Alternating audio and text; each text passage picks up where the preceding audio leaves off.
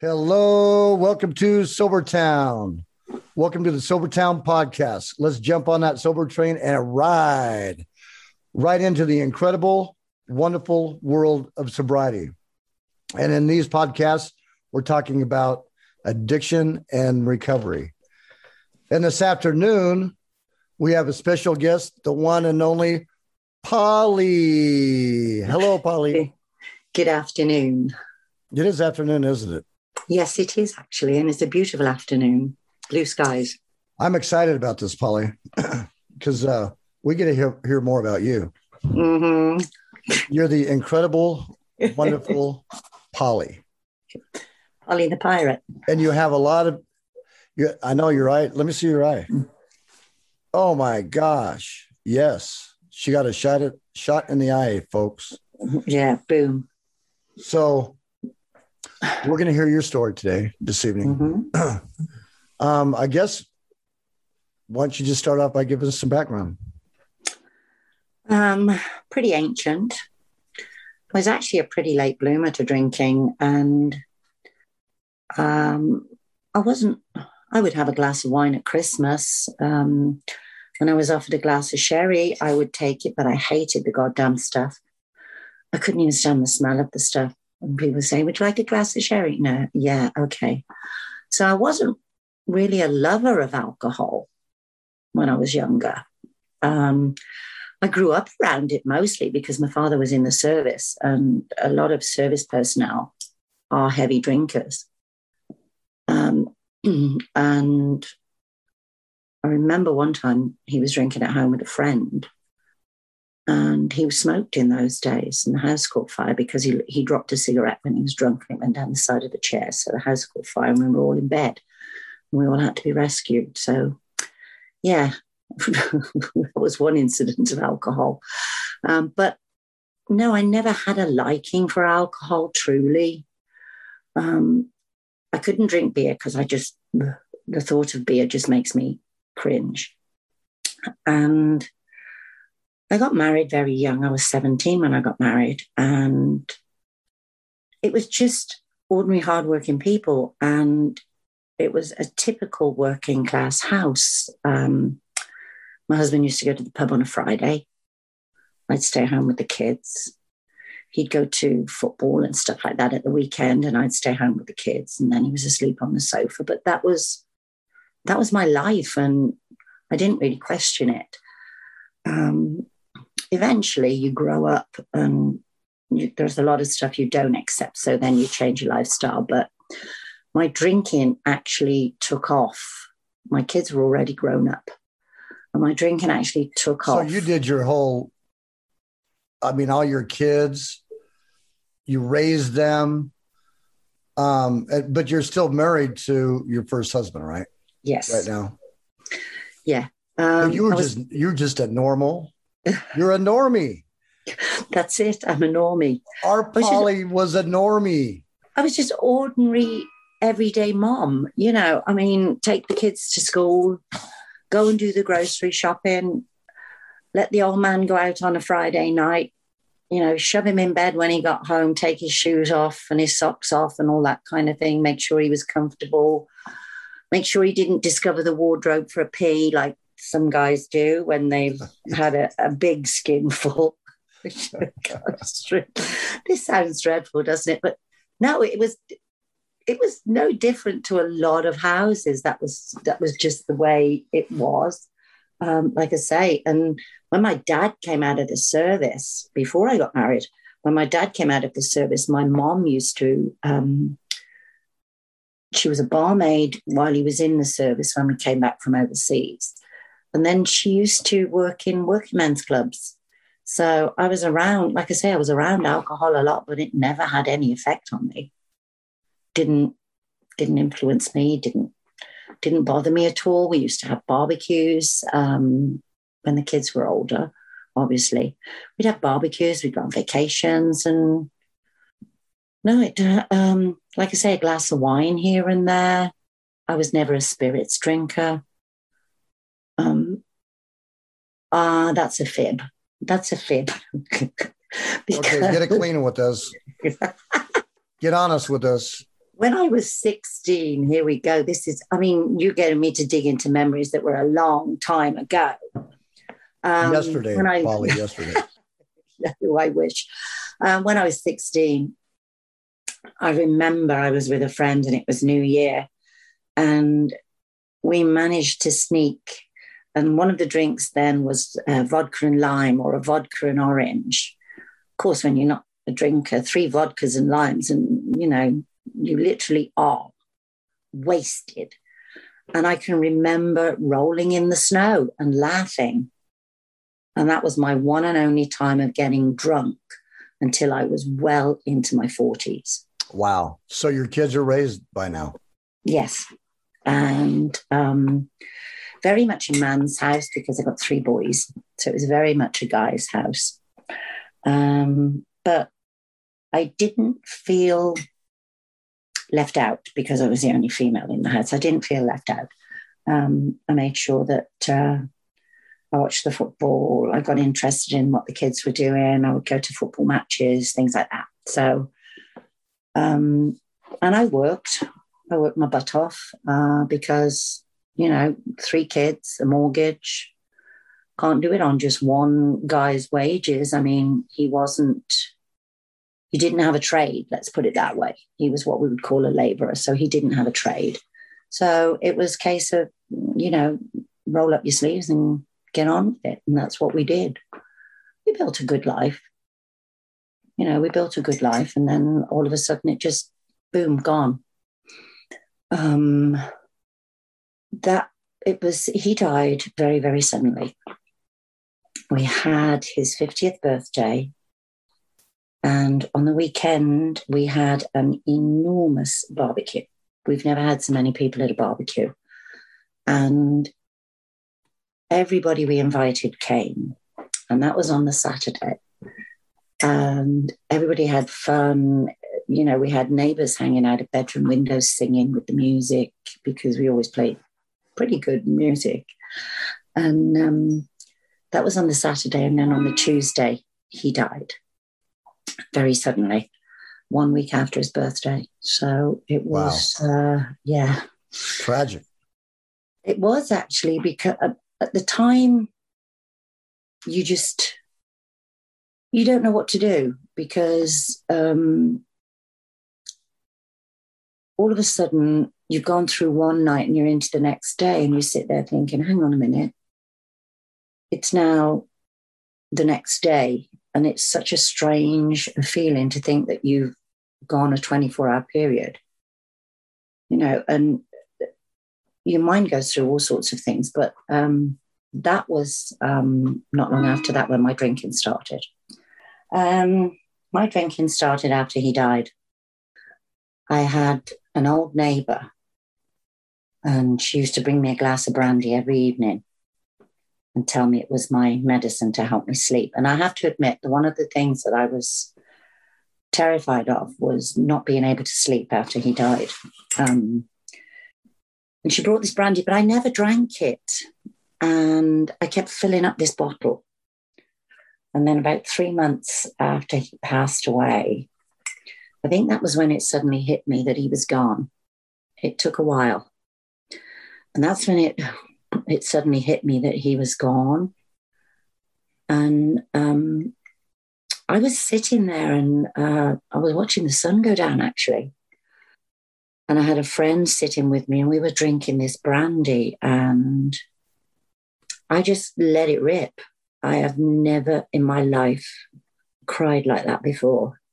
Um, and I just let it rip because all of a sudden I thought, oh, why can't I have my life back? Why did this happen? I wanted normal.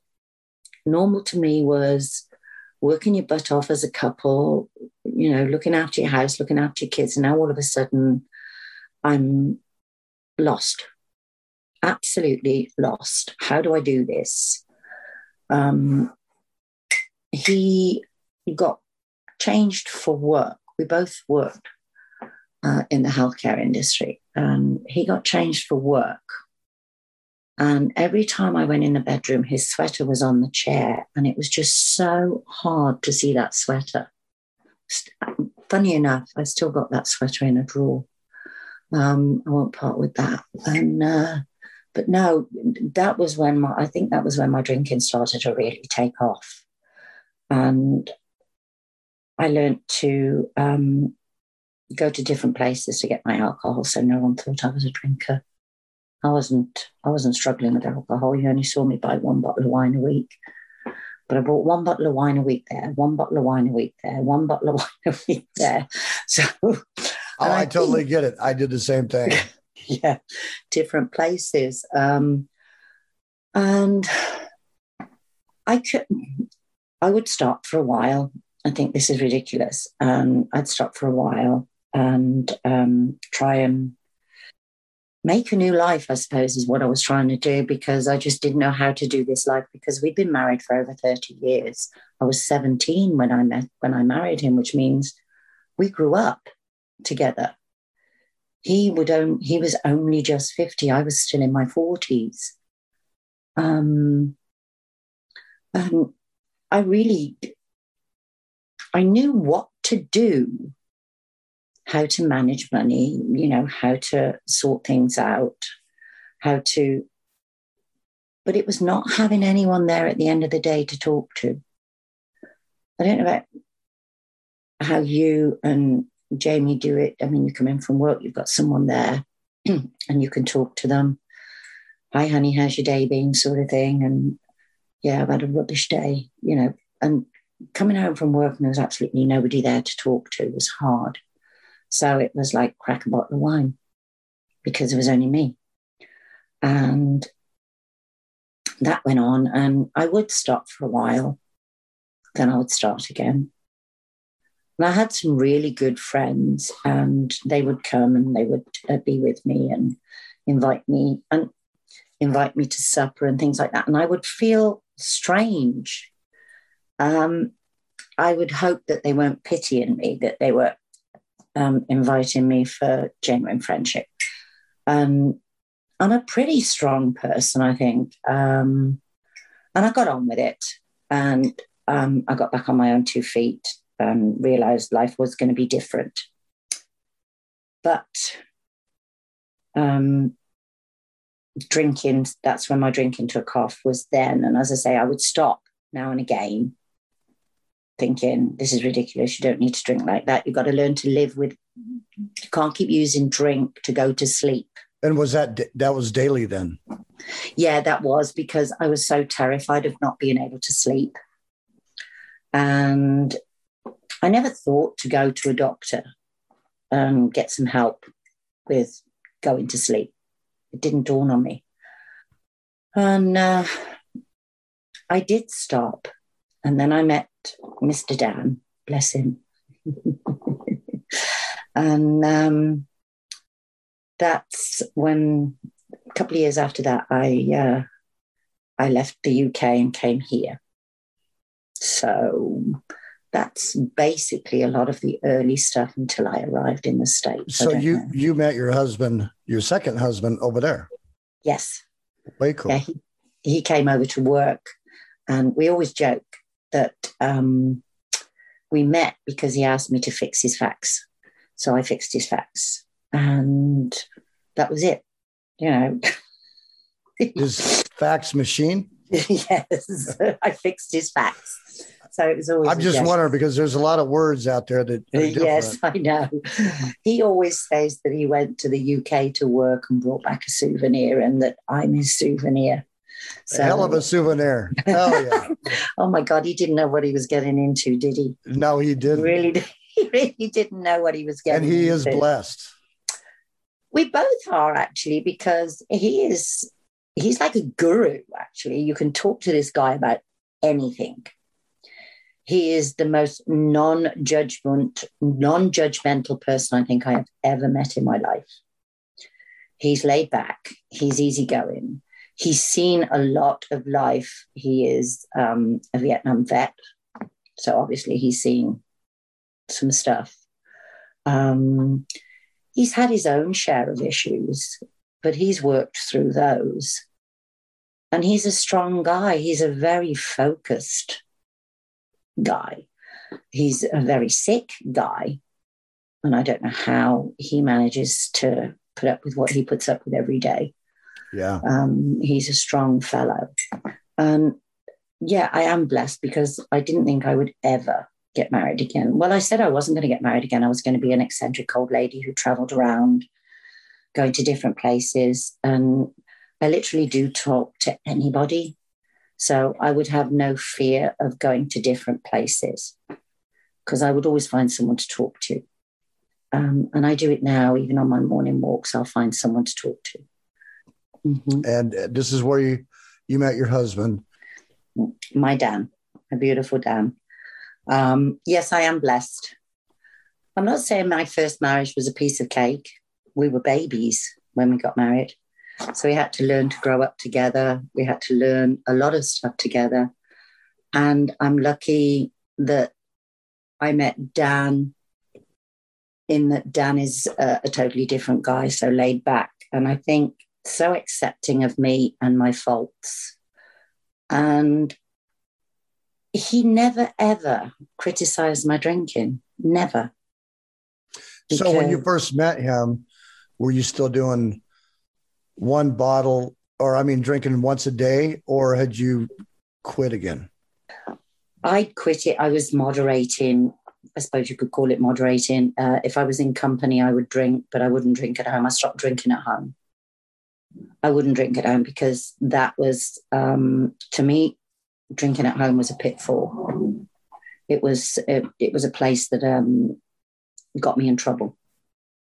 So I would only drink if I was out socially, and because I was working full time, and my job was pretty involved, and I would make sure I walked to and from work. Um, by the time I got home, I just didn't want to drink. And that was still in the UK. Mm. Yeah, when I was still in the UK. When I came over here, I traveled a lot. Um, and I only drank when I got back home from traveling because my job entailed a lot of traveling around. So when I was home, I would drink at home here with Dan. We'd sit in the in the back garden, but not a lot. A couple of glasses. But then over time, a couple of glasses became three glasses, became four glasses. So it was insidious. It, it just grew. It's like all of a sudden you think, how the heck did I get here? How did I let myself get to this place? Um, and it started to be a, more of a problem. And I started to use alcohol when Dan started to get really sick uh, as a coping, which was the wrong thing to do. Because as we all know, when you're stressed, you just get more stressed when you drink. It doesn't it doesn't help the stress. Um, it just makes everything worse. And I think probably about, let's say about 10, 11 years ago, 10 years ago, um, I started back to drinking a bottle a day. Then it was creeping up to a bottle and a half. Um, I tried to stop. I'd go like, I'm not drinking. It's Monday. I'm not drinking this week. By Wednesday, I think I'm going to go and get a bottle. Then it'd be, that's it. It's New Year. I'm stopping. Uh, that's my New Year's resolution. I'm not going to drink. So you you had this internal battle going on then.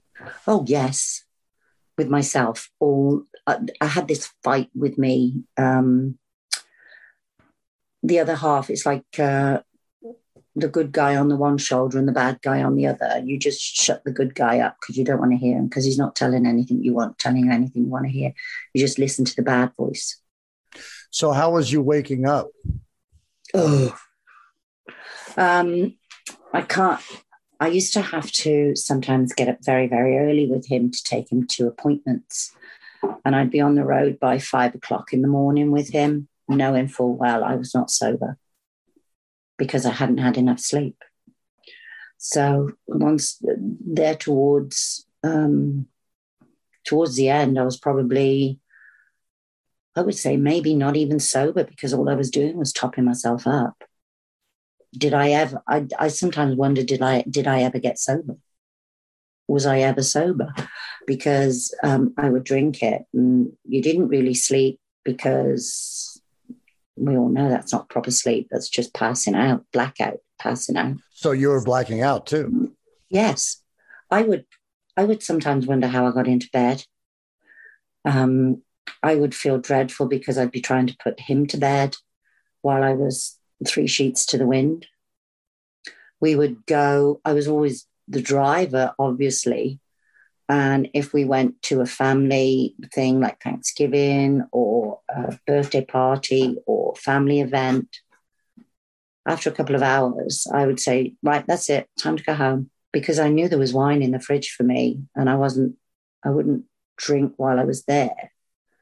But I knew as soon as I got home, I'd be cracking the bottle when I walked yeah, in. Isn't that funny how the, our events, everything got shorter because we have to get back to our bottle.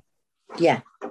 So, you know, it would, and I was honest with the kids because I, I really was starting to worry about it. And um, they didn't think I had a problem, but they don't live in the house on a day to day basis. So they don't see, they didn't see the daily drinking. Not only that, you women are good at hiding shit. Yeah, we've, um, I've had a conversation with someone about the mask we wear. We will get up, we will um, get in the shower and brush our teeth, etc., and on goes the face, the the mask, the smile, and yes, everything's fine. We can do this and all day you're just dragging your butt because you're so tired and you think oh why did i do that and then you go in the fridge and you open the wine and you pour the wine and then you're all happy again because right back into blackout, little, right into blackout mode yeah you fed the little monster She's waking happy. waking up and so you you did uh, what everybody's talk talks about the guilt, the walk of shame, waking up with shame, guilt. Yeah. Standing in front of the mirror, looking to see if the whites of your eyes are still white. Are the whites of my eyes still white? Do I have any signs of yellowing? Um, extra perfume, brush your teeth, lots of mints in the car just in case you know, that kind of thing. You did not, I did not want anyone to smell alcohol on me. And. I would worry that going to these early appointments with him that I would still be smelling of alcohol from the night before. So I was always very, very careful. So you're like trying to sign the papers into the doctor visits like 10 feet away. oh, yeah. So no one could, like I say, but I mean, and the, the times standing in front of the mirror in the mornings and just looking at yourself thinking why why can't i do this? Why why can't i stop? What is it about this that's got me beat? Um it there's almost a feeling of defeat and i reached i reached a point where i thought i've got to do something i've got to do something. Looking at myself and like a lot of people, the self hate, you know, and it it's it's hard to explain that um, because you're in such a grip. I think like, everybody listening to you right now knows exactly what you're talking about. You're gripped by this, and you're looking at yourself in the mirror, and you're in tears. Speaking as a, as a woman, but you're in tears because this shouldn't be the way your life is. There's, you shouldn't be fighting every day just to live because that's what it ends up being a fight. You know, you're fighting with your conscience on a daily basis. You are. Um, and it's just, what is wrong with me?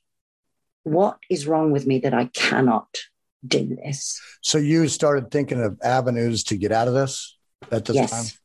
Yes.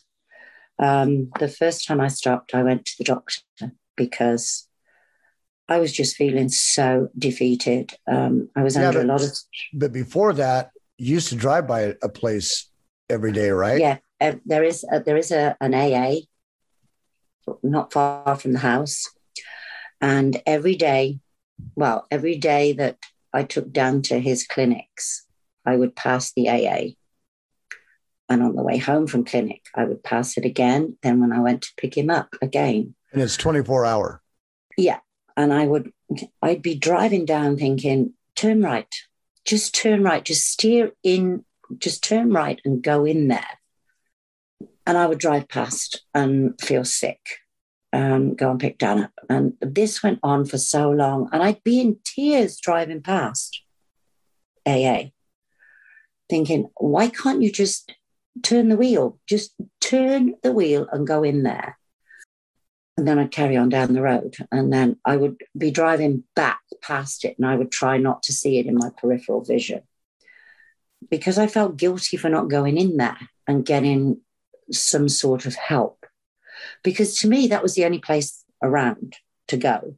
I'd never thought to look for any other means of help. It was just AA. Then I started um, doing some research and finding out that there are things you can take to help with cravings. There are other avenues, but there I I didn't want to be this is no disrespect to men, but I did not want to be in a room full of men. I was looking for a women's group, just a women's group. Um, there wasn't anything. There was nothing. And I was becoming desperate and still drinking. You know, I wanted to stop. I was looking for ways to stop, but all the time I'm pouring alcohol on myself. You know, um, I don't know. It was it was crazy, absolutely crazy. Um, It is, and it is just desperation when you're in that mode because you Mhm. want out and you can't get out and you don't. And I get it because I had nowhere to go either with all of my hours that I work. And it was just hard to find somewhere to go. So you're going back and forth with that. And so this place is like haunting you, huh? Yes, With it was. It was. And I kept looking, I kept seeing I kept seeing the AA sign with the AA and thinking, you know, you're gonna have to go in there. You're gonna have to, you know, you I used to argue with myself so much because I used to think, okay, you got over losing your first husband. You managed your life. You got over moving from one country to another country with people saying, What will you do if it doesn't work? And I used to turn around and say, Well, I'll just pick myself up and move myself on and come back. You know, I I always had an attitude of what happened to me with my first husband is the worst thing that could have ever happened to me. Nothing else can be that bad. And I was, I've always thought of myself as a strong person, but I just could not turn that steering wheel. Don't ask me why. I think, when I think about it now, I think there was a certain amount of shame in going to AA because to me, once you go through the door of AA, you are admitting finally, you know you've got a problem. You're admitting it to yourself, but to actually admit it to other people that you've got a problem, there's a certain amount of shame in it. And it takes a lot of courage to actually reach out and tell someone you've got a problem. It does. And um, eventually, I knew I was reaching the end of what I could cope with. So I ended up seeing the doctor. And their first recommendation was to go to an AA meeting. And I don't know why, because they told me to go for some reason. it seemed I was given permission to go to an AA meeting. it was strange. And Oh, so all of a sudden it was okay. yeah, it was okay. To, the doctor told me I could go to Right. AA. That little that little trickster in our mind it's insidious and Yeah. it's evil and it is probably the little trickster that kept you out of those meetings do not Yeah. go there you're going to screw up my drinking Yeah. That's it. That's exactly it. I mean, the moment you walk in that door, you can't go down the shop and buy a bottle of alcohol. That's it. You're done. Yep. And the thought of not going to buy alcohol, I just, I couldn't imagine it. And yet I'd gone over 40 years barely having a drink. And all of a sudden, I can't go without a drink. Um, and another thing that I never suffered, I would get the tiredness, but I never had the headaches. I never had the nausea. So I, my hangovers were pretty. Oh, really? Even in the morning, you didn't have. Mm. Wow. Yeah. I'm not going to say I lucky you. Lucky you. no, it wasn't because it makes you think that you you're bulletproof, doesn't it? I mean, I'm oh, yeah. okay. I'm okay. You know, I'm not. I'm not uh, having a problem with this, but I knew I was. And she told me to. She was a wonderful doctor. She actually sat there and let me cry all over her because I literally had reached a point of I wanted to die because this just was not the way I wanted to live. I knew I had to stop. Dan was getting more sick. I was getting more stressed. And the stress was literally a combination of him getting more sick and me using alcohol to relieve stress that was creating more stress. So it was like a whole snowball effect. And did so how did Dan um, did Dan know how you were feeling about the alcohol? Yes. But he would say, I can tell you I don't like it but until you accept. He said, I can't tell you. He he's said, I can tell you. Yeah, he's he's he's the most amazing person. Um, and I would say, uh, I'm not drinking. Okay. Two days later, I'm going to go and get a bottle of wine. And you could see the look on his face, the hurt, because I told him that was it. I was stopped, wasn't drinking anymore. And then a couple of days later, I'm going to go and get a bottle of wine. And you could see the change come over his face as if to say, Oh, well, I've heard this story before. Here we go. And I think after quite a while of me saying to him, That's it, I'm done, I'm finished. And then a, a, a little while later saying, I'm going to go and get some wine. It was almost like he would roll his eyes and say, Oh, yeah. When I'd say I'm done with wine, he would roll his eyes and say, Yeah, I've heard that one before. Um, and he never believed I was stopping. Anyway, um, I didn't even tell him I was going to go to the doctor. I took him to his clinic and I went to the doctor. And she was marvelous. She was absolutely amazing. And she said, I'm going to give you something to help with the withdrawal. She said, but you can't, you have to be off alcohol for a week before you can take it. She said, for best. She said, and I want you to go to the next AA meeting you can find. And it was a Friday that I went to see her. So I even knew what time the meetings were. I had printed them off weeks and weeks before. So you had been looking into this. oh background. yeah, I knew what. Yeah, I knew. Uh, I was looking for what the abbreviations were alongside the meeting times, newcomer meetings, twelve-step meetings, etc.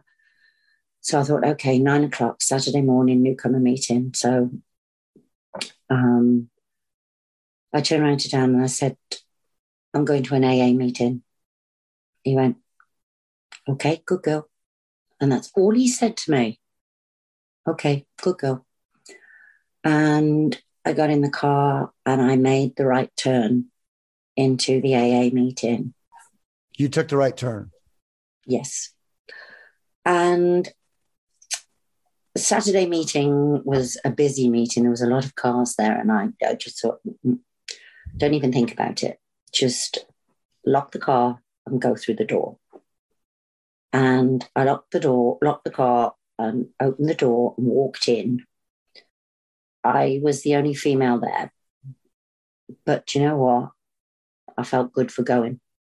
For some reason, just walking through the door felt good. Um, and yeah, that's I a door you couldn't get through for a long time. Yeah. How long had you looked at this building? Been going back and forth? Oh gosh, about 18 months. 18 months. 18 wow. months. Yeah. 18 wow. months. Um, and I walked through that door, and there was this thick fog of cigarette smoke. It was like, oh my God. Right. Took my breath away, actually. I went like that, and, you know, secondhand smoke. But I went in, and the guy who was chairing the meeting, he said, Welcome. And he smiled at me, and everybody else just raised a hand and said, Hi. No one took any notice of me, really. And I found a chair at the back of the room and I just listened. And at the end of the meeting, the guy who chaired it came over and he was talking to me. And he said, How long have you been sober? I said, One day. He said, One day, good. He said, One day today, and then one day tomorrow. He said, That's it, just one day today and one day tomorrow. And I used to go um, Monday, Wednesday, Friday, and Saturday mornings to AA for three years. I didn't drink for three years. Um, there was a lot of camaraderie. So, so, that was three times a week that you went there. Yeah, three times, four times, sometimes. Would, I used to because it was on the way. Yeah, it was on the way to Dan's clinic, and um, I had a routine set out where um, I would take down to his clinic. I would go to an aqua aerobics class. I would grab a sandwich and go to an AA meeting, and then just pop on down the road and pick Dan up. So that's how I fit my AA meetings in. They fit my routine.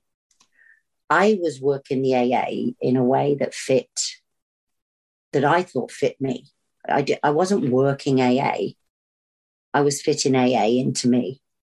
I don't know if that makes sense to anybody. I mean, I was. Um, it does to me. Yeah, I was. I was fitting it in around other stuff. I wasn't really working AA. You weren't really working the twelve steps. No. You really weren't getting involved. No. Was you? Was you trying to help anybody? No. I would just go to the meetings, um, sit there, listen. I would partake and I would talk, um, but I would mostly listen it was uh, it was a place that kept me off drink without getting me sober. That sounds weird. Um, that sounds pretty strange, actually. Um, I suppose I wasn't really sober. So you're saying you were kind of like a dry drunk? No, I didn't romanticize uh, the alcohol. I, I didn't think about the alcohol, but I didn't work at giving up alcohol.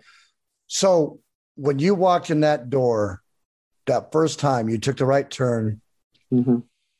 your desire for alcohol like just stopped wouldn't say it just stopped i reached a point where i knew if i was going to live any kind of life i had to make a change and um, i think i don't know why i mean i didn't do a lot of research into um, alcohol dependency alcohol addiction, call it what you like. Um, uh, I, I looked for areas that could help me without really looking into the causes. And you were on that medication still during this yes. time? Yeah. And um, so that was for three months. And then they put me on a, because of this, uh, I was still under a lot of stress. And because of various issues. And one of the things they did was put me on a low dose anxiety. Well, you can't drink with those things. I know people do, but it terrified me to think of drinking with taking that. So um, that helped keep me off the alcohol without, and like I say, I don't know that I really delved into why. It was just, I I stopped. All I can say is I stopped drinking. Gotcha. You know, I stopped drinking. I wouldn't say actually gave it up. I stopped drinking for, for three, three years. For three years. Yeah. And then what in the world happened to where you decided you were all of a sudden cured? I didn't think I was cured. I, you know, I never, I, I didn't. The one thing they always tell you in AA is you don't graduate from this you know, this, you're in AA, you never graduate. That's it. So, you know, I knew I wasn't cured. Um, what happened was my mom died. And mom and I had always, um, we loved each other in our own way, but we weren't as close as a mother and daughter should be. And some of mine was I felt guilty because I was here and she was there and I wasn't there when she passed away and when she needed me. And I'm the only girl in the family. I was I was the only girl in the family at the time. And um, I felt guilty for not being there looking after my mom. And I got on the plane to go over there. And the air hostess came around with the meal, as they do, and go red or white. And I just went white. And that wow. was it. Boom. Boom. Back on it. Did you think about it before then or nope. spontaneous white? Spontaneous, just that. And I remember that I was probably very drunk at my mom's funeral. Because the night before her funeral, I drank and drank and drank. And I remember getting up the next morning and getting dressed and just well i didn't i was walking around the town. Because i'd been up i'd had an incident that had upset me. And um, a family incident that had upset me um, it wasn't I, i'm not saying it was an excuse to drink but it was an upsetting it was something that was upsetting and it made me feel very lonely at the time i felt all on my own even though I'd gone over to be with my siblings for my mom's funeral. I was made to feel on my own. And I think that's some of the reason I drank that night really, really badly. I was having myself, I think, when I look back on it, I was probably having one of those hell of a pity parties that uh, us women can have. And uh, woe is me. But um, I think if I if I give you the background to that, many years ago, I lost my sister to breast cancer, my younger sister. She was my baby sister. And baby sister was always mom's darling. I was the eldest girl in the family. So a lot of uh, looking after the kids and helping mom and all that fell to me, doing shopping. I was more like mom's assistant or I felt more like mom's assistant. And after we lost my sister, um, whenever mom introduced me, she would always introduce me as now my only daughter. And people would say, What do you mean now your only daughter?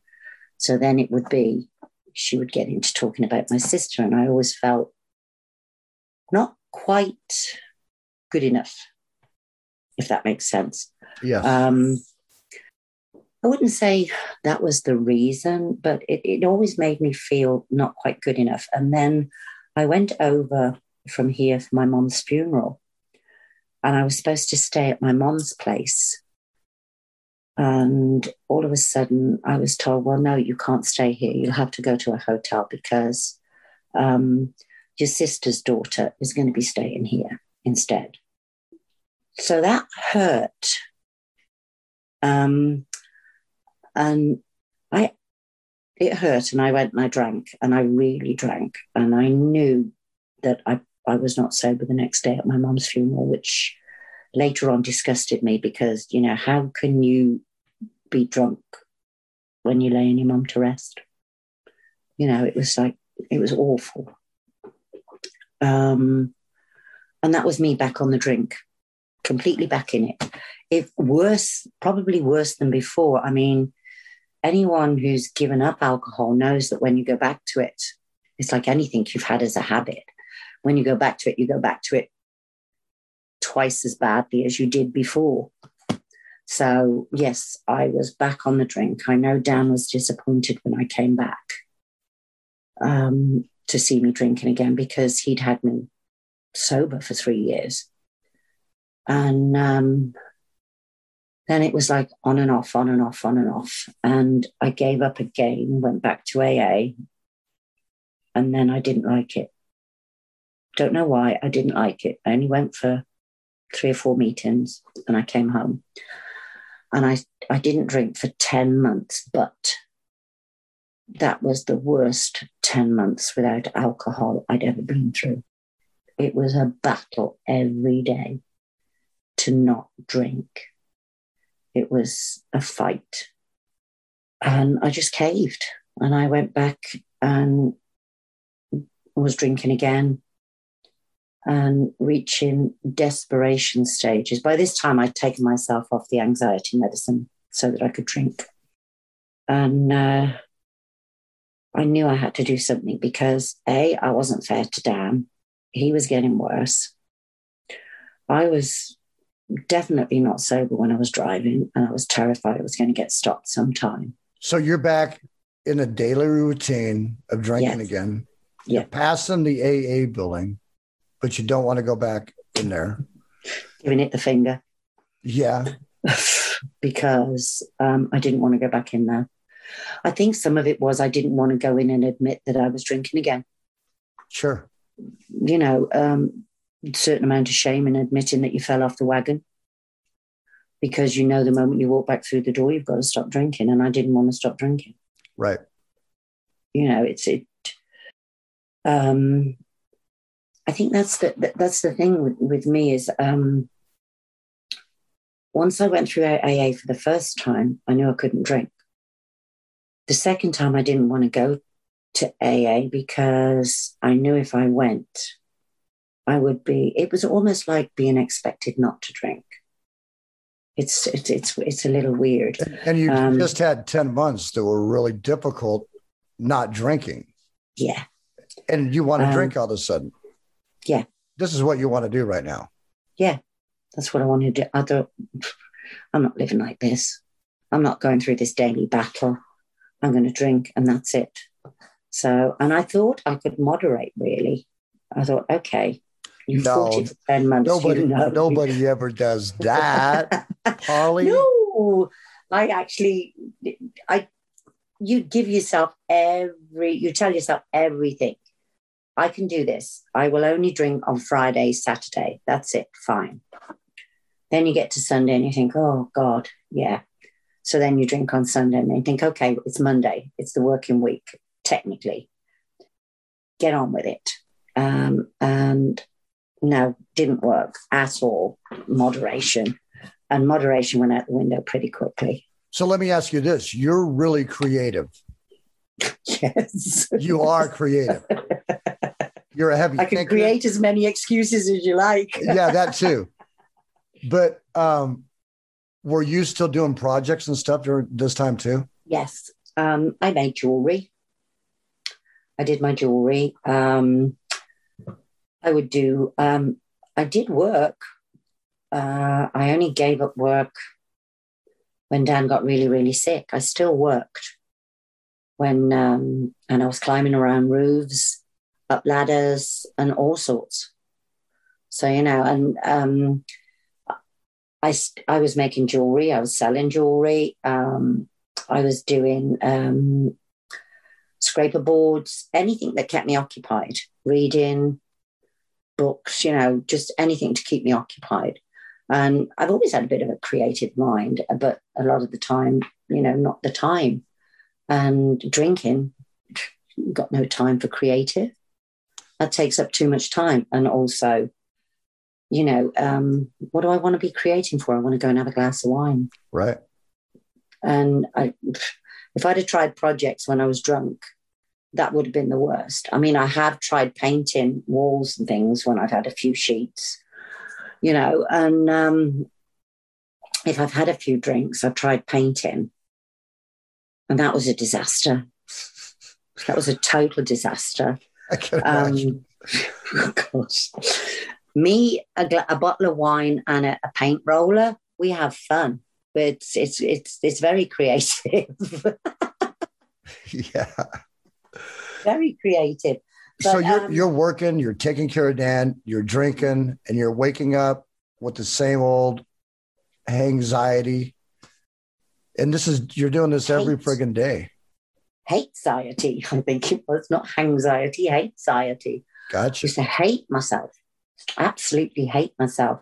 And I will say, I wasn't, when it first started, I wasn't just looking after dad. I had his mom disabled as well. So at one point, I was looking after Dan and his mom. And I was almost on my knees, crying. I'd be crying. I'd, I'd go and find a spot and I'd sit and cry. And I think, this is my life. You know, I can't keep doing this. I'm tired. I was drinking. It was a whole vicious circle of things. And then, beginning of last year, beginning of 2020, I reached a point where I thought, is this my life? Is this what my life is going to be? You know, I'm older. Is this my retirement? I just want to die. And I'd sit there thinking, well, my kids are all grown up. They've all got good jobs. They're all in good places. It would be all right if I go now. You know, that Dan will be okay. You know, his daughter's here. She'll look after him. And I literally reached a point where I didn't want to do it anymore. This life was just, sh- excuse my French, shit. You wanted just, to die. Yeah. I literally, I thought, if this is how the rest of my life is going to be, I don't want it. I just want to go now. Just let me go now. Um, Those were difficult times. It was scary times in some ways, but in some ways, it was like I accepted that I could go you know, if I went now, all right, I was all right with it. I was okay with it because I just didn't want to live like this anymore. I'd reached the end. And I don't know why, but um, I decided to go back to the doctor. And it was a different one, and another nice lady. And she sat with me and she talked with me and she put me back on the medication to stop the withdrawal. And I picked up the medication I couldn't take it. I couldn't take it. I put it in the in the medicine cabinet and went and bought a bottle of wine. I thought, I can't do it. I can't, I can't do it. I can't take it. And that went on for I did stop on my birthday. I decided that was it. It's my birthday. I'm going to stop. That's it. I'm not going to drink anymore. And I did do two weeks, but it was horrible. And I went back to it. And I stayed like that. And the, like every time I opened the medicine cabinet to get medicine for Dan, I would see this bottle of pills.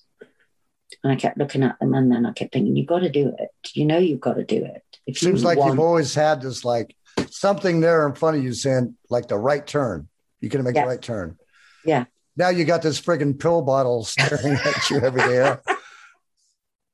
milestones, isn't it? It's milestones. It's um, it's it's markers along the journey of your life, isn't it? I mean, it there's always markers along the journey.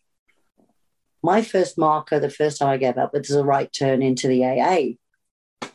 This time it's this pill bottle, and I keep looking at it and looking at it, and I thought, just do it. Um, I sat and talked with my guru, me Dan. I talked with my guru and I talked, and I could always talk to him about anything. And I talked to him and I cried. I mean, I can feel myself filling up now. Um, I cried and I said to him, I just want to stop. And he said, Well, take the pills. He said, You've got them. He said, Take them. And that night when we went to bed, I took the pill bottle out of the cabinet and I looked at him and I took one. And I thought, that's it. In for a penny. This is your life. This is this is you taking a chance on life because life at that point was nothing. It was it was horrible. It was crying, finding little corners to sit and call myself every name I could think of because I was pretty disgusted with myself. I was pretty upset that my life had come to this, that this was my life. Um, breaking point, I suppose. Um, yeah, the pill bottle was another turn, another milestone. Um, I always say we live many lifetimes. The pill bottle was my le- next lifetime. And I knew at my age I couldn't keep doing this. And I thought, okay. And I did a lot more research. I did the 30 day alcohol experiment, which is uh, the Annie Grace. So you found that online doing the Mhm. research? Yeah, the Annie Grace. And I'd, I'd also, I knew I was, just like, I was drinking, but I was also researching giving up drinking a lot more before I actually stopped. But once you took that, once you took that pill, Yeah, that was it. that was it. I was done um, with alcohol. And I think I only took them for a week because for some reason I'd made a right turn. You know, I'd been going down this road, I made a right turn. Um, I found different things online. There was a sober, ch- plenty of sober chat groups that I investigated looked in to see what was being said by people, see if I could relate to what they were talking about, see if it resonated with me, because up until then, even with AA, I hadn't found anything that fit, that actually like felt comfortable. Um, I suppose it's like putting on a, an old favorite coat or an old favorite pair of shoes that just feel comfortable, feel right um, I hadn't found that. And then last year I did, in that I did the 30 day alcohol experiment and I followed the Annie Grace podcasts and also her chat group. And I also just, Which is awesome. This naked mind, which is yeah, yeah. breaks it all down. And Yeah, um, and that community is an awesome community too. Yeah. And then I just Googled. Um, I went in, I used, just picked up my phone and I thought, um, well, it was just curiosity. I was just sat around one day and it was curiosity. And I just put um, sober apps. And I was look, reading through and looking at the stars, and um, I Am Sober, the app came up first. And let me just say real quick, we're not promoting No, any any apps or anything, just so No. nobody comes after us. no, but, it's it's. but we can mention me, them, Yeah, but we're just not promoting. Yeah, It's a tool, same as Annie Grace. It's a tool. And it is. for, for people who give up drinking, whatever helps you grab onto with both hands. It's like um it's like a lifeline. You just grab it with both hands, hoping that it's going to pull you out of this pit that you've got yourself into because it's just a very dark pit. It is.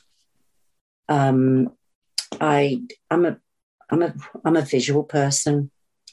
And my how I approached it this time was visually more than anything. And I found the IAS app, I Am Sober, and I joined. And I was in it for two weeks, feeling really good.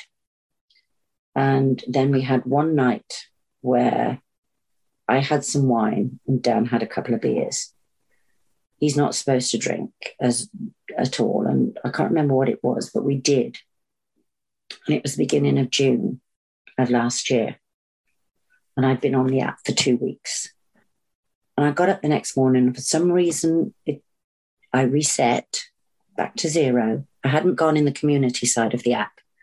I'd only used it as a an accountability, logging in in the morning to say, yes, I'm going to stay sober today, and then reviewing my day at the end of the day was what I was using it for.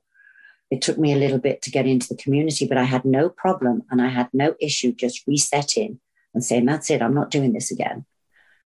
And that was on June the 3rd, 2020. And that's the day that I kept, I've, I suppose that's there, that was the right term. The really, I mean, I made the right turn, but then I actually made the right turn into the best place I've ever been, which was So the when you- community side of it. When you drank with Dan and you had that wine, so you woke up the next morning, you were just like, done. Yeah. Yeah. I'm, I'm not going back. I'm sick of this shit. No, that's it. Um, and I really didn't drink a lot. for me, it was like half a bottle of wine, which, wow, you wouldn't have got me doing half a bottle of wine any other time. I used to go to bed when the bottle was empty. And That, only that trickster was trying to set you up. Oh, you only drink a half a bottle.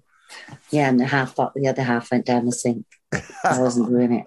Awesome. So, um, and the one thing I did was I got into the community side of uh, the app and started looking at how other people were doing it and taking ideas from that and looking f- for support, um, seeing how other people were coping with situations. But for some reason or other, it just it just felt right. It just felt like this was the right time. And it's not just a place where it's all men.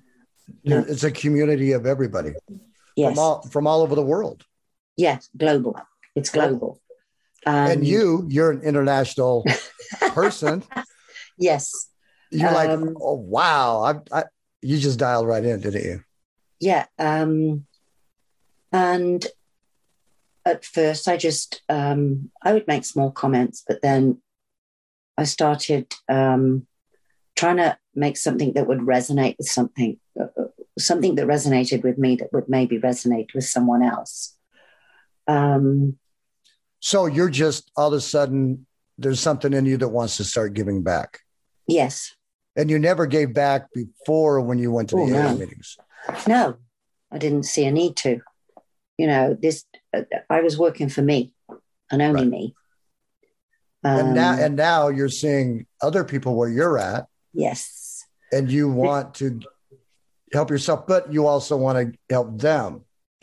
yes. Um, there's a certain sense of I don't know how you could describe the feeling when you when someone reads what you've put and they get it. I would say Um, that it restores your soul. my soul was practically dead. My soul was practically dead. Um, because as I said to you, I'd reached a point where I thought, if this is my life, I really don't want it. You know, this is just not living. You were an empty shell. Yes, definitely. Um, definitely. Um, and I cried so much in how I got myself to that point. It was the I had this. It was, um, and I I reached a point where I thought, this is it. This is my last. This is my last reset. There isn't another reset in me. This is it. It's either you do this all in, or you're dead. All in. All in, all in, full on. And I've gone in all in, and I'm so happy. And I can't remember feeling like this in a long, long time. And I think some of the happy, a lot of the happiness comes from the community and the support and seeing people help people, genuine people help people, watching someone you're supporting who's fighting so hard to get sober suddenly come alive because uh, that's what I feel like I've done. I think I've come alive because, yeah, I was dead. I was a dead woman walking. Amen. I totally get it.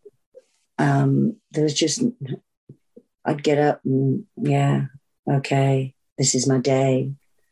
Is it bedtime yet? And that's So all you wanted. you're starting to comment a little here and there, and you're slowly getting more involved Mhm. with this. Yes. Excuse me, I was having a drink of water. Yeah. Um, And, and you're waking up feeling oh, better. so much better. And I, I got back into my walking and I would get out there every morning. And it was just the sheer joy of being out there and seeing the world all of a sudden that you hadn't seen for so long. I mean, it's silly. Seeing the sunrise is like, it's like being given a present. You're like Lazarus. yeah, I suppose you, know? you, could. Yeah, Lazarus' sister. Um, right. But it's yeah. the same thing. I mean, you were yeah, dead. I was. Because, like I said earlier, uh, I just wanted to die. That was it. I just didn't want, if the, I was old, I'm not young. Um, I have retired. And I thought, if this is my retirement, I'm quite happy to go now. But that's what the alcohol does. It stills your, your soul, life. your life. your life. Your life. It just it it takes it, it's almost like you a black and white photograph when you're in alcohol, and then when you stop drinking alcohol, you're looking at a color photograph because yeah. everything. You stop drinking alcohol, and it's like Lazarus, come forth. Everything is louder, it's brighter, it's full on, it's exciting, it's it's bubbles, it's like fizzy bubbles, it's um you get high on life. You really do. It's it's well, being drunk on life actually is better than being drunk on alcohol. But there's a difference here, Polly, because you've been sober before. Yes. But you never gave back. No. This time you're sober, giving back, and all of a sudden there's changes going on inside of you. Yes. Um, but I'm giving back, and there's rewards coming back to me. It's like there's the old what whatever you give out, you normally get back twice fold. Um, I always taught my kids that never talk to anybody in a way you would not like to be spoken to yourself. And if you give out happiness, then you get back the same kind of thing. There's a, the old expression, misery breeds misery. You know, um, when I was drinking, I was a miserable sod. So, you know, everybody around me was probably miserable as far as, but I didn't see it because I was too busy and selfish actually in my drinking. Um, and it was selfish because Dan was getting more sick. And I selfishly carried on drinking while he was getting more sick. So, oh, that's got that had to been great too. You're waking up now, three, four in the morning to get him ready because you got a long drive sometimes um, mm-hmm.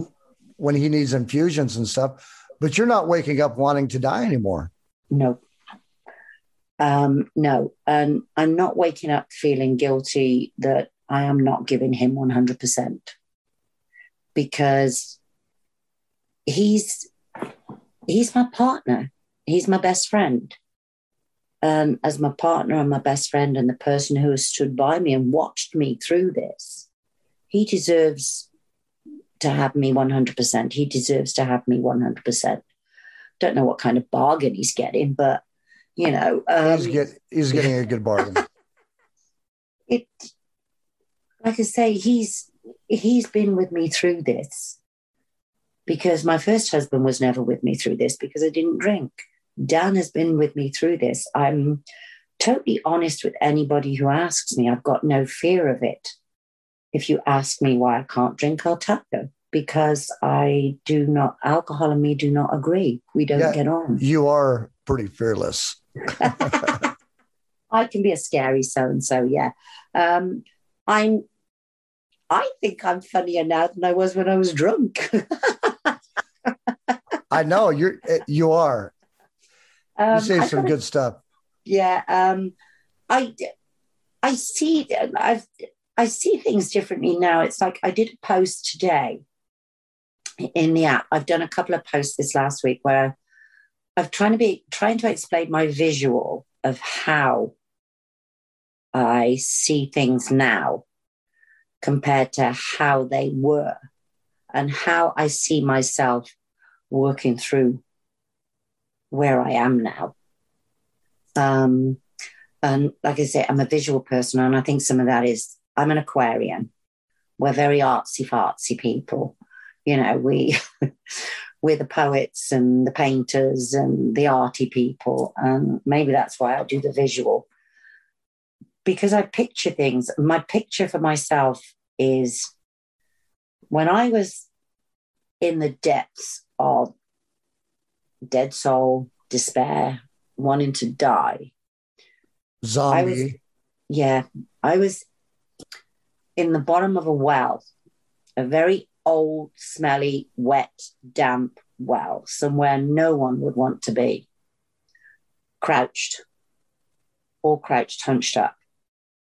And you could barely see the light at the top of this well. And the only way out was to climb. I can't climb that wall or out of that well anymore. So I'm not going back in the well. And you've just come alive. Yes. And you're you're finding a way to help others. Yeah. Um, I came alive last summer walking.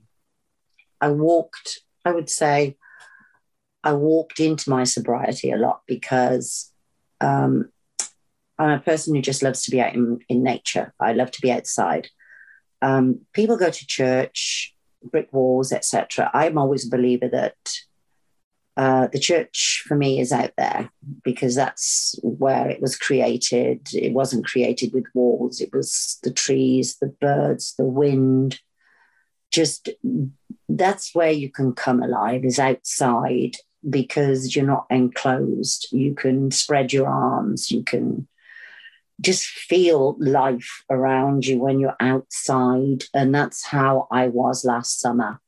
Every morning you'd get up. Every morning yeah, and walk. Um, so you um, had church every morning? Every morning. And then about two months into it, I ended up with church and a sober buddy who we would talk endlessly about um, feelings and getting sober and how we were coping with being sober. And he gave to me so much um, because he could relate totally to me. And well, he would let, listen. Let's just say that because I, I love it that you and I would talk every morning. Yeah, um, you are interviewing me now, but we've probably been interviewing each other for seven months. Yes. On this, and I know you very well now. Yes. Um, and I know you also, and I love you like a little brother. Amen. You know? um, and having someone to talk to who would just listen and let me be me was huge. And that's what you did for me. That's how you gave back right at the start was you gave me you. And you would listen to me. And I can ramble with the best of them. And you you let me talk. And for me, that was huge to have someone who totally understood where I was coming from because we were both within a day or two on this journey. So we were one both, one day, one day, and we were both at the same stages. And I think I, it was good. I'm older, good just by the way. I'm older in our sobriety, just so everybody yeah, knows. By one day, yeah, but you're not older in years, mate. I tell you now, I'm the big sister, and. Uh, and I can give you a beat down. Um, let's, but no, it was, to me, it was huge to have someone uh, to talk to one on one. And you and I would talk and I would walk. And on the days we didn't talk, uh, music was another thing for me. Oh, they always say you can find a lyric for any mood. And I found music again. And it was uh, I would find the meaning in music and associate what I was going through with those meanings. And a lot of it was just the brightness of the days was just immense for me. It really was alive. I was alive and I was so freaking happy. I couldn't believe how happy I felt and that I had no desire, absolutely none, for a drink. And not only that, in your walk, your walk is in a beautiful place. Mm-hmm. You're walking by a lake. My you're lake. seeing, you're seeing, and you're getting a lot of like ideas as you're walking, like when you saw the ripples, and oh, I mean, you was- have, yeah, you have so many cool things. um, that I I just watched the ripples the one day, and I thought that's like this community, and you you you put something there, and it has this ripple effect that other people can feel. Uh, But not only that, um, the IAS for me was the stone as well. I threw the stone in, and the ripples there expanded as I went along the journey till now. The ripples are huge. The ripples are absolutely huge, and it, a lot of it is people just giving of themselves. And I like now to give of myself because I you're think if you're I, all in. yeah, because this is my life and I love it. I absolutely love it. I do I have regrets? Yes, I have regrets that I didn't come to it sooner. Maybe if I was younger, I wouldn't see it the same way. Maybe it's because I'm because of the age I'm at now, I see it this way. Um, I've said before, we live many lives. This is now my new life. This and this is a beautiful life, and um, I I'm trying to create place spaces in my life that are me as I am now. Um, doing things differently uh, that of no have no association with drinking. I'm starting to create a garden where I can sit, where I am creating a space uh, to read, to listen to podcasts, to, I mean, I've even visualized taking out my yoga mat in the mornings, you know, shock the neighbors, because there's two. Here's one. The bottom of the garden, um, yard garden, is a chicken coop. And sometimes the lady hens get up on the roof of that chicken coop and they're peering over the fence like two old hens. And their necks are going up as if to say, What do you think the neighbors are doing? And I imagine myself out there with my yoga mat and the two hens getting up on the roof are saying, uh, What's that silly old woman doing with her yoga mat on the deck? You know, things like that. Um, painting pictures. And So, and you've been, you've been doing that with, um, you've you got really creative with posts. Yes. You got really involved with a lot of women. yes. So, tell us more about that part. last year at one point um, one of the ladies uh, had found um, a six week lead up to christmas that was uh, from another um, a very famous lady uh, who does a lot of uh, quit lit does podcasts etc and it offered a six week program leading up to christmas to help with people and she said did anybody want to go in on it and we agreed there were i think there were 12 of us agreed to go in on it but after a while, I think it was before the end of the first week, even, I found that it wasn't serving me. And I'm selfish in my sobriety. I need things that work for me. I don't see why I should do things that don't work for my sobriety. And I think you have to be selfish at sobriety. You You've really got to make it your journey. yeah so it wasn't serving me so and i i said i'm going i'm not going to i said i would stay in the group because we were chatting to each other and we were we were starting to engage with each other and but i wasn't going to take part in the six week um, lead up to christmas thing but i would stay and i would offer support then all of a sudden the the girl who was managing the group said i can't do this can someone take over?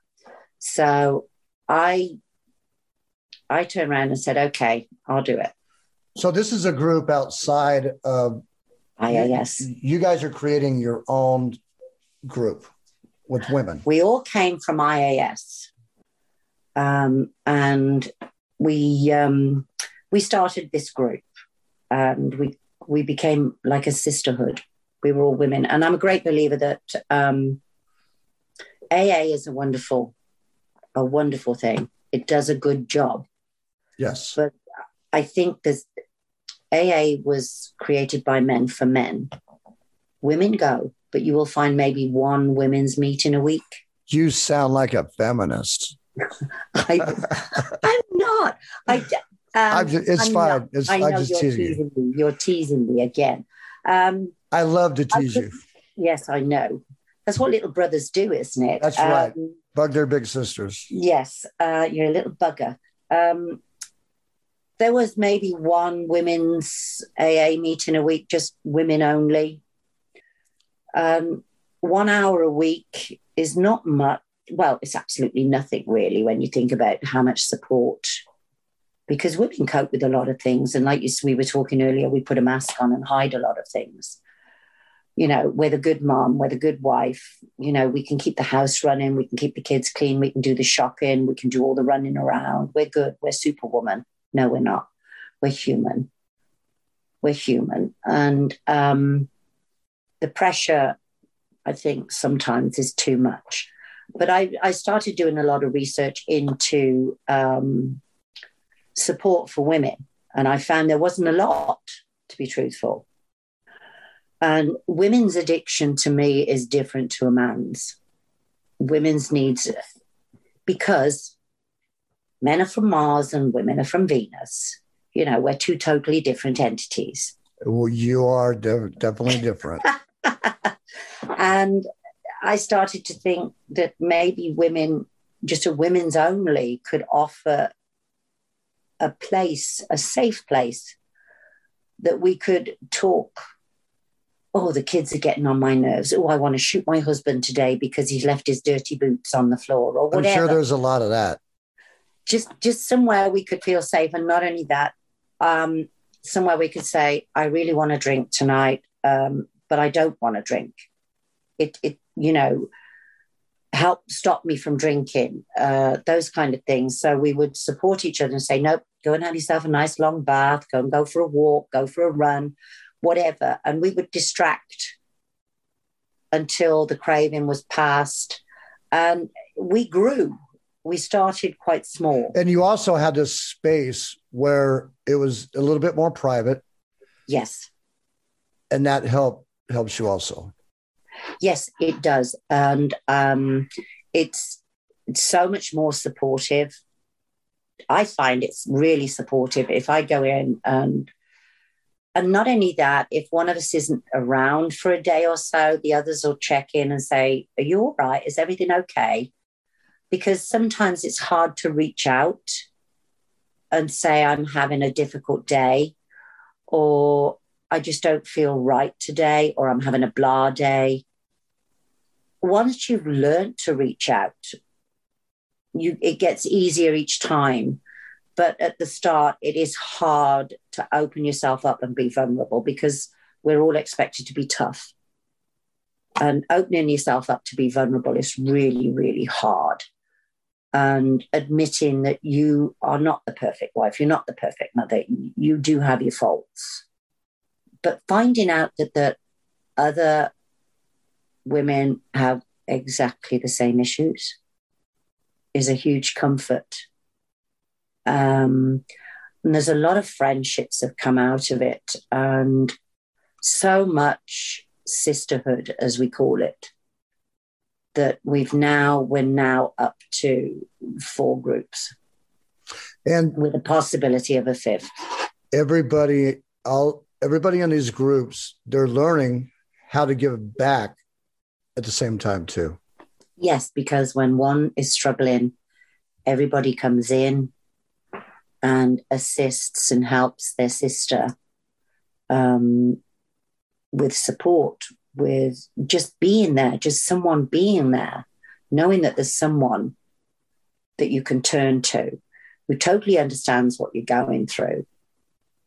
It's huge. It really is huge. And every time we have a victory, because it is a victory, and every time we have a victory, it helps all of us. We all feel that victory. Yes. It's our own, it, it belongs to us as well. Their victory belongs to us as well. So, Yeah, because somebody was on the edge that night. Something happened, or whatever, good or bad, whatever sparked um, mhm. that trickster in their head. And when they didn't drink, then you all share that victory together. yes. Um, the milestones. We to, to us, the milestones are huge. When you've watched someone fight and fight and fight, fall down, get up, fall down, get up, fall down, get up, And you literally have girls in these groups that were constant reset. Uh, yes, they didn't even think they were going to get out of their, this mode at times. And you have, there's a whole bunch of you women that you're really, you're kicking ass. we are. Yeah. um, and like and the ones that have fallen and got up and fallen and got up and fallen and got up because they truly want this. And we help as much as we can and you see them hit a week. Then they hit two weeks and the, the feelings are just immense. And when they hit 10 weeks without a drink 70 days without a drink. 76, 77, you're saying six months. Six months. um yeah 12 weeks. You know it's just it's it's a joy. It really does. And to see the change in personality. And not only It's- that, these women are coming out of these groups, and most of them are still associated with IAS, yes. And they're coming back and they're bringing in their strength to others in the IAS or that are just um, that are just starting out. one thing you can do is with some of these you can go back and see the old posts and see the change in the mindset from then to now and you can see that they are starting to now give back Some you can't, some you some you can, some you can't. you you can't win everything you know and No, I'm just saying- to- yeah. If anybody knows Drifter, they know that Drifter deletes, and you aren't going to find a lot about Drifter. but with our sisters to see the change in the posts that they put it's it's huge. You see them and it, it brings you to tears. It brings you such joy and it's tears of joy and, and tears of tears of pride that they've had this change of mindset this starting to feel this joy for life um, children that are not going to see drunk mums children that are going to grow up and have We're No. seeing moms turn their relationship with their kids around. It's just amazing. Like with Imus and her story, jumping on Yeah. the trampoline, and her daughter filming it from upstairs, saying her mom had lost it, but yeah. was just joyful. thrilled. if the joy i mean just, i must on the trampoline just there is a joy for life.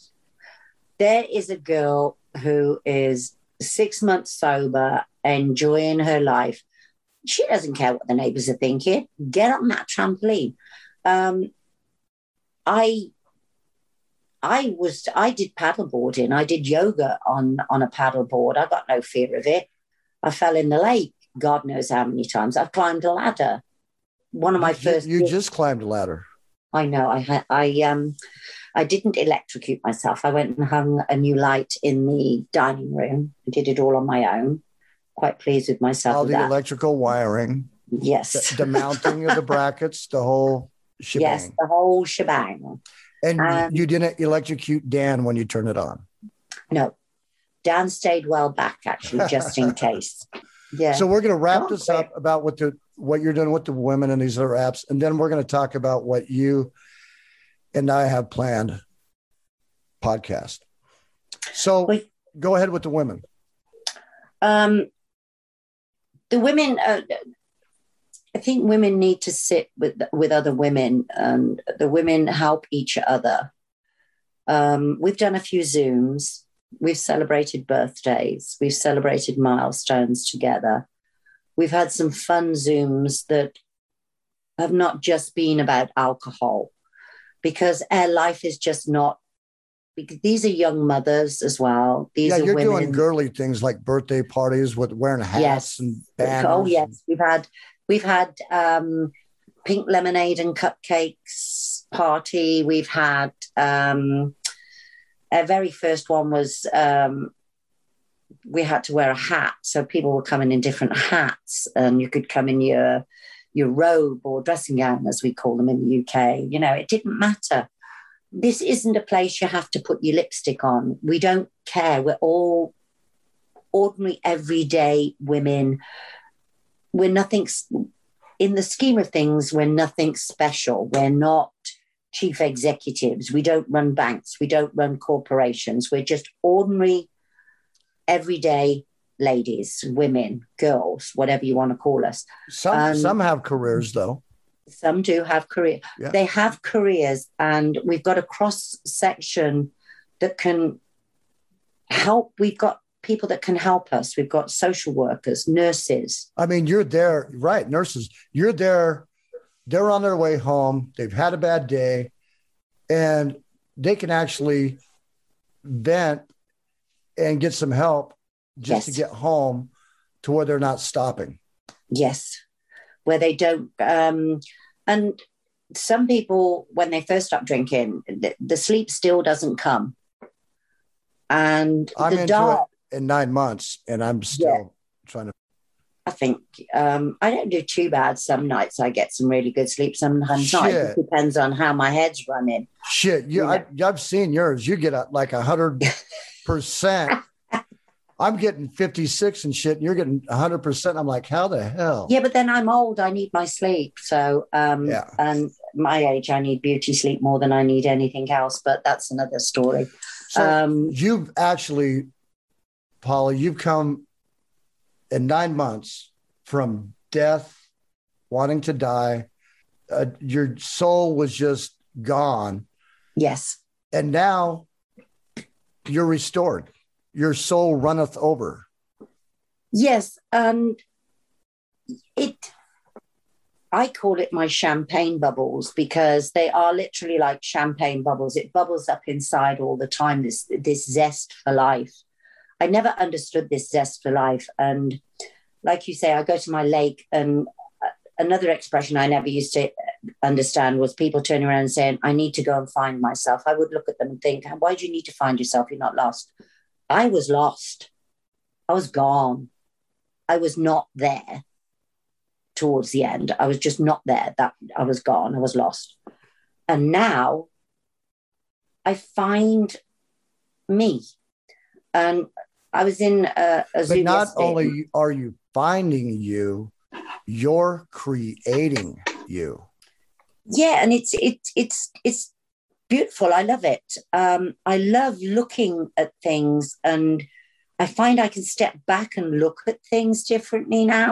I don't react um because i'm no longer hung well not i never really got hung over. I was short tempered was tired you know i i don't bite anymore because i now find i can step back um i've learned to stop, look at a situation, and then react after I've thought about it rather than go in um, all guns blazing, because then I'll make a prat of myself if I do that. And like I say, with the groups, the girls, we we just love being together as a group. Um, some post daily, some come in, drop in and out now and again. It's not a hard and fast thing. It's there as a support mechanism as and when it's needed. It's like any other tool, but we know it's just it's just women. So if you want to go there and vent, go there and vent. You know, Yes. we we don't judge. There's no judgment, and I think that's important because I would hate to be judged. I really would. So here you are, full of life, and now you're building your non drinking environment in your backyard. You've even bought new glasses that have never mm-hmm. had alcohol in them. You're yes. doing, you're building your life to where um, alcohol is not in it, period. No, it's not there at all. At all. Alcohol takes everything away from us, Polly. It does. Uh, it took, it almost took me. It almost took me. And sitting and talking with Dan that one night and then taking that pill at bedtime, that was me coming back. And slowly, by the time I would say, by the time I got to the end of last year, I was feeling good. Good at where I was, good at how I felt, good at the friendships and connections I was making. And you just um, went through Christmas and New Year's like it was not gangbusters. There's nothing. Yeah. yeah. What I mean, I was I was reading people saying, "Oh, Christmas is coming. Christmas." Why? Why are you stressing? Christmas is Christmas. Because we forget that alcohol um, takes everything away from us. Mm-hmm. And there's the somehow we romanticize having that drink and we forget the depths of the abyss that we were in. Whenever but, I think of a, a, drink, I think of the girl at the bottom of the well. Mm-mm. You've got your visual visuals yeah. in your head. Yeah, yeah. And yesterday, when I found the little frog, bless his little heart, there was this one little frog. He's got these big bug eyes. You're, um, in, you're in the dollar store. Yeah, I'm in the Dollar General store. Dan was next door socializing with the ladies, which I left him to getting, it. He was having fun, getting a haircut, having fun. And I was in the Dollar General because I went to look for some more pots to make my nice garden. I still got to find a Buddha. Um, and there was this little frog. I loved his, it was his eyes that attracted me first off because my eye. Um, I've got a bad eye. And I Polly said to the girl, the pirate. Polly the pirate, yeah, one eyed pirate. and and um, I said to the girl, I said, How much is this frog? I said, with the broken foot. And she looked at me and she, as if to say to me, It's broken. So I said, Yeah, how much do you want for it? And she went, Take it. She said, Because it'll probably go in the trash. So I took the frog. I bought him two friends as well. The, you took the broken frog. I took the broken frog. And as I was putting the frog out today, it suddenly came to me what I put in my post. I was broken. I really was. And I think a lot of people can relate to that because you reach these, you reach out on these apps because you literally have reached a place where you're broken. You just defeated, totally defeated. And I looked at the frog and I thought, you may be broken, but I like you. And he sits in the home, in the in the pot with the rose that is Dan's Rose, the, the wounded warrior's Rose. And I looked and I thought, well, we're a house full of not quite all together. We've got three rescue cats. I've got Mr. Dan, the wounded warrior. I've got me, who is more than imperfect with a bad eye.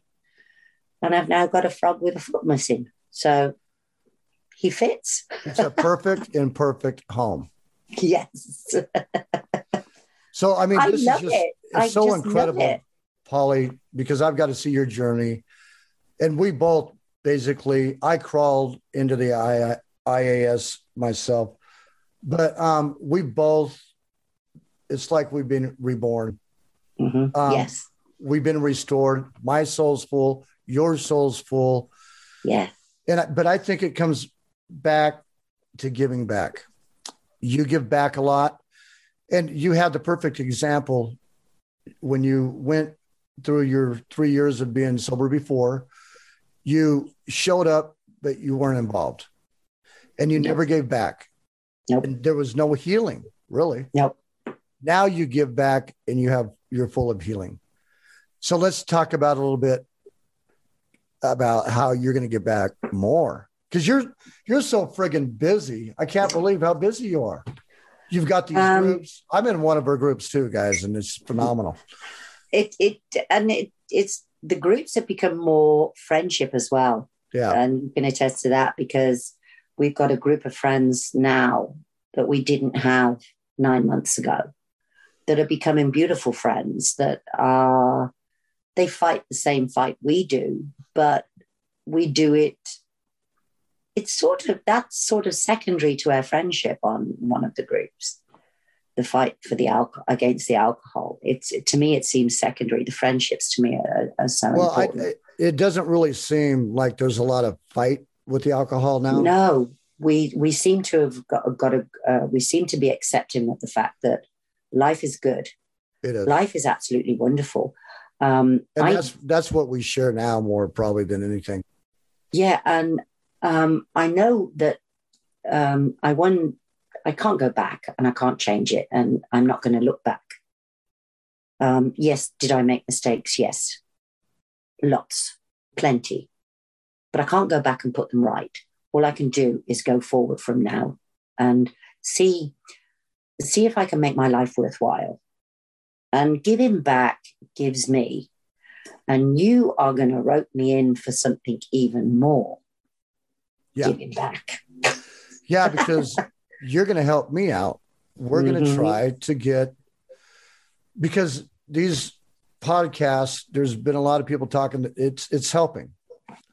People are going to hear your story, and they're going to they're going to um, be able to. Um, are those tears in your eyes? Probably. Are you getting emotional? Don't. You love giving back, don't you?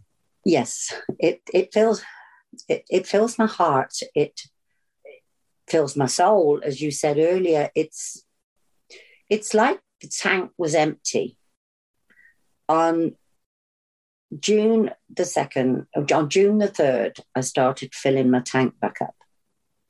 My tank is overflowing with a joy for life, um, a love of seeing people beat this just if you and I was in with someone who said, "Oh, I've only got 15 days," and I say to someone, "Don't ever say only," because if you are sober one day, that's a victory. There is never an only. I think we're winning. I think we are too. I think we need to start changing uh, the. I mean, one of it's Mother's Day in the UK today, and the wine is next to the gifts. There's sober women today, sober We- moms today. Yes. We have women celebrating their first sober Mother's Day for a while and getting angry at all the advertising and the fact that you go and there's all the Mother's Day gifts with the wine. You women are bombarded with uh, their marketing from these monsters. They Yes. got the best, the brightest people in the world marketing this shit to you women. They got a wine glass where you can put it in anywhere, the shower, while you're doing dishes, have your own little holder for your wine glass. They romanticize this shit over and over. Yeah, Scary. it is. It is. It, it, it's, it's it's insidious. The the getting hooked on it is insidious, and so is the advertising. It's all subliminal. blah, blah, subliminal. A lot of it. It's it's It secret messages, and uh, you don't realize how how they are affecting you until. And like I say, I got myself in a place where I just could not understand how I got there. I was totally flummoxed. That I I'm not an ignorant person. I have a certain amount of common sense. But I got myself to a place I couldn't understand how I got there. How did I let Well, myself get there? You've got this monster, uh, Yes. this chemical that's poisonous to us, that that is highly addictive. Then we have uh, this the world that has accepted alcohol, um, that is subliminally marketed to us in every way that possible. Then we have our family. Some have family and friends that uh, we're looked at like we have a friggin' disease, and that we're lep- we're lepers if you can't hold your liquor. Yeah. And it's and it's all bullshit. It's cloak and dagger bullshit. So Uh, yeah. you love giving back, and I see the emotion in you. And we're Yes. gonna go, we're gonna take this to another limit. Okay. Let's get you because with blue, it just we stumbled on off the cuff. And we're gonna start doing off the cuff um no interviews. sippy. Yeah. No sippy. No slippy. there you go. and um you know all these women Mhm. and you guys know each other very well. So I think that we should get, you should, hopefully you'll help me out, get some of these interviews. We can get more mm-hmm. interviews out here. We can get more people involved and it's just giving back in a restore. Yes. And also get the message out there to anyone who needs help. There are there are things we you know we have been there. We've been in the depths, we've been in the pit. We can help. And it's what we want to do. Um, and I know AA, one of the AAs is one of the things is that you you help the alcoholic who is still struggling. I hate the word alcoholic. I'm sorry. Um, Like someone that I, I like watching, enthusiastic drinker. I was a very enthusiastic drinker. I was I was like an Olympic gold medalist. I could have, yeah, I was an Olympic gold medalist drinker. That So- took you that took you right into the pits of hell. Oh yeah, the well, bottom of the well. Now, now I'm up. I've got. I'm building my beautiful garden with my broken frog. Bless him. Um, my broken husband, my broken self. But we may be bent around the edges, but we're still here. And life has never been better, has it? Correct. Correct. And Don't you wish gonna- you could just give what you have to somebody? right- but and I have to admit that if I was to um, go now, and I'm fully accepting of that kind of thing. I mean, I have no fear of it. Before, I was ready to go because I felt dead. Now, if I went, I would go with a happy heart because um, my life is in a good place. My children can know that um, oh, our mom was a good woman. She was this, that, and the other. I mean, someone said to me once, What do you want your kids to think of you? I just want my kids to love me and not have a, a bad thought saying, Oh, my mom was an alcoholic. Nanny stunk of drink, that kind of thing. So, no, Well, if I go that- now, I that's go not going to happen now. Yeah. No, no, Nope. not going to happen. I don't even romanticize it really. Um, Because you're giving back now. yeah, And you know what? I can see you being the person because, you know, a lot of people say, I don't want to be that person that's in that, been sitting in that same chair for 26 years in that AA meeting. They're looking at the wrong side of the coin, aren't they? yeah. Because that, that person isn't there because they've got to be there. It's because they found out the magic of sobriety. They're giving back. They Yeah. want to be in that chair. They're not stuck there. They want to be there. And I just realized that the other day. And I, it, I'm like, holy shit. It was like a, that, it was a huge uh, light bulb moment for me. Yep. And uh, that's the joy of this. There are so many of them now. You know, like the, hold on, that, I'm not going to react to that right now. I'm going to step back and think about it.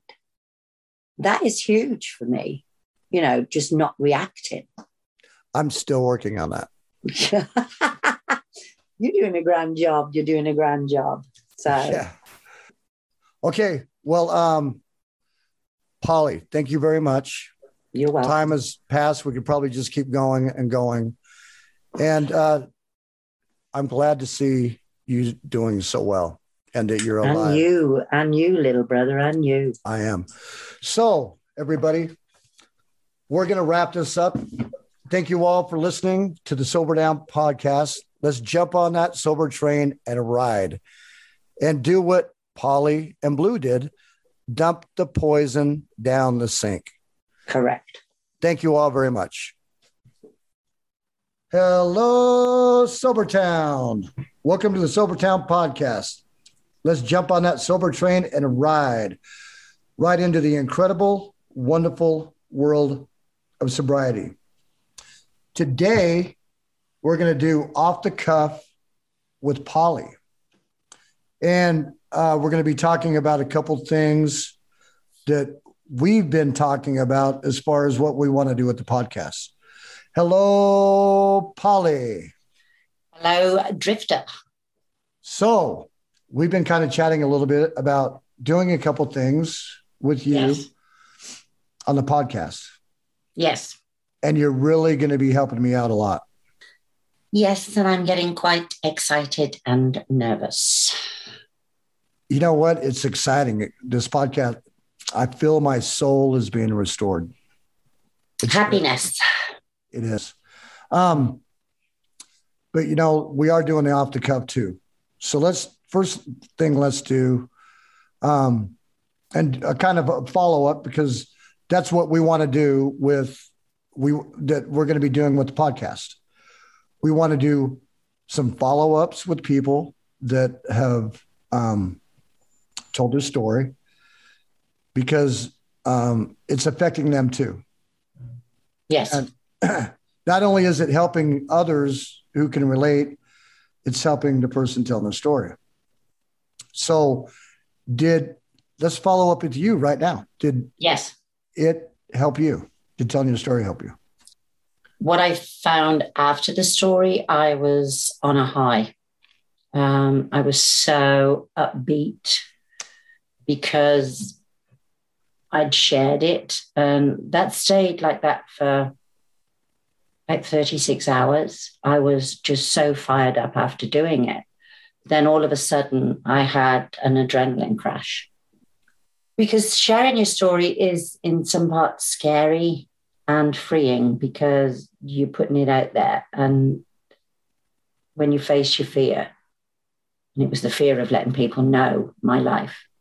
But when you face your fear, the fear becomes less. So but, it's you were vulnerable. Yes. And yeah. you had a vulnerable vulnerability hangover. Yes. Um, like I say, I was high after the interview, and then all of a sudden a crash. And it slowly over a, a, another 36 hour period, I went down in that I felt emotionally empty, like I'd given so much. And I didn't think I could give to anything else for the time being. I need to refill the tank kind of wears you out, huh? Yeah, emotional exhaustion. It does. And not and not to mention that you have so many things going on. Yeah, and also. yeah, also probably that's why I stayed high a lot longer because I stayed so busy. I didn't notice at first.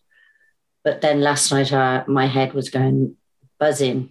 Um, I couldn't rest properly. And I think some of it is coming down. I was revisiting what I'd been talking about and becoming emotional, um, almost sad, really, for what the way my life had been and acceptance. I think acceptance. Yeah, because all of a sudden you revisited all that. Yeah. And then I just heard you say something that you didn't say before that you realized that you were mad at um, your ex when he left, even though he died. Uh, yeah, my my first husband died, and um, I was I was angry that he'd left me, and yet he had no control over that. But I was still angry that he'd left me. All of a sudden, I'm angry that he left me. Where did that come from? You know, it it's from revisiting things, like you say, and it brings up things that you didn't realize you'd felt at the time. So the anger at him leaving was, in some ways, unrealistic because he had no control over dying, obviously. Yeah. Um, but it was an emotion that needed to come out. You know, just saying that with prior, you know, on IAS, I've made some some posts, and um, when you really think things through and you put them out there, I've had a lot of uh, vulnerability hangovers on IAS just writing it out. And so it's I think it's even a little bit more on you when you're talking it out. Yes, um, because when you're vocalizing, I think is so much more than um, just typing words. Because when you vocalize, you express the emotion, even though you're expressing the emotion in words. I don't think people can see the emotion that you they may not be able to feel if I, I, don't think this makes sense in some ways. I don't know that they can feel that emotion um, in the words you're putting down. Um, like even now i'm i get quite tearful today because i just feel exhausted from it. And it's making me emotionally tearful. Well then hopefully after you share you'll be high again and then 36 hours from now, we'll grab you again, right? Yeah, yeah, that's it. Um, We're going to take you on a roller coaster ride. Yeah, you are indeed. Um, in in some ways, this is this is great because this is different to the first podcast we did, where you where I shared my story. This is going to be me giving back, which is like you say, good for the soul. It, it feeds your soul. It does, it does. feed your inner self. So I am looking forward to it. Yeah. So you're going to be helping uh, do follow ups like you're doing now. Yes. Yep. Then you're going to be helping doing off the cuffs that we made up. Yeah. So yeah, just... that then we just get more um, material out there for everybody to help. We get more ideas. We get to hear more people, and I just think it's a, a, a really it's exciting. It's growing yeah, also the follow ups can give us an idea of how people are managing at their different stages of sobriety. Like we're doing with Blue. Yes. We're specifically going to be following up with her every two weeks now. Mm-hmm. Yes. Um, and also, um, I'm looking forward to uh, people who are further along, further into sobriety to find out how when the first blush of sobriety sort of like anything you do you're enthusiastic and what it's like when the first blush wears off. And you start to think about how you're going to face things in the in the real world. Is that blush the pink cloud? Yes i would think so. The rose colored glasses things like that. I think yeah. because with a lot of us we've been in lockdown and there's a certain amount of fear of going out into Especially the real world. Especially in the UK, I think there's yeah. a lot mm-hmm. on that over that way. There's everybody's yeah. coming out, a lot of fear. So I'm excited about this. That Me you're going to get this going. Um, and who knows, maybe we can. I mean, it's me and you. Who knows how many people that we can get out there to talk to other people because everybody can get along with others you know, and somebody may want to do this too. So, however big this podcast gets, I'm I'm excited. Me too. Um, and I think if we can just help one person, yes, you know, it means everything. If someone just listens and hears, because we can spout words, we can say what we've done, but unless someone is willing to hear, then you know they're not going to get the message. We need people to hear. Well, I think we're winning. I really yeah. think we're winning. There's a lot of people. I'm just saying, look at last Mother's Day. Yeah. How many mothers were sober with all the shit going on in the world? They were sober last Mother's Day in the UK, yes, which um, is different than that, America.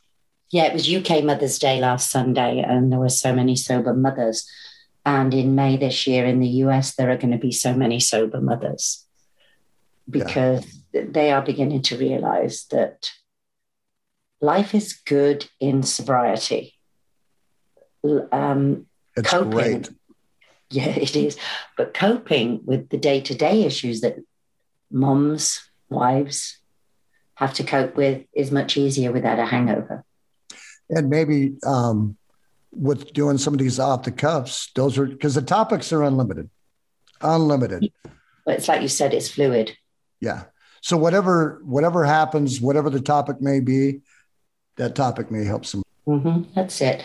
If, and when we get down into it, a lot of us are the same. We are fighting a demon. Yeah. It's the same demon for all of us. It's the same demon.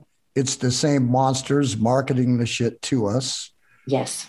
There's a um, whole lot out there. women are being heavily marketed. They are. They are. They want you drinking your wine everywhere.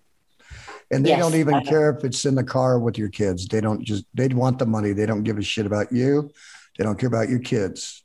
They want the money. And there is, an, when you go to the Quit Lits, how many of those Quit Lit books are by women to help women, which just goes to show that there is a huge female community out there fighting for sobriety. Yes. Um, and it's it's the way I think we're made to feel sometimes due to uh, advertising. Well, yeah, not only subliminally, blim, subliminally, yeah, right, right in your face. Yes. So yes. Well, then let's do this. Um, anybody out there that's listening, um, we'll get your email address up too in the credits that you want to put up. We'll put those your email address up there, and then, of course, you already know a lot of ladies that um, want to do a the uh, off the cuff with you. So yes. let's get this going. I'm excited.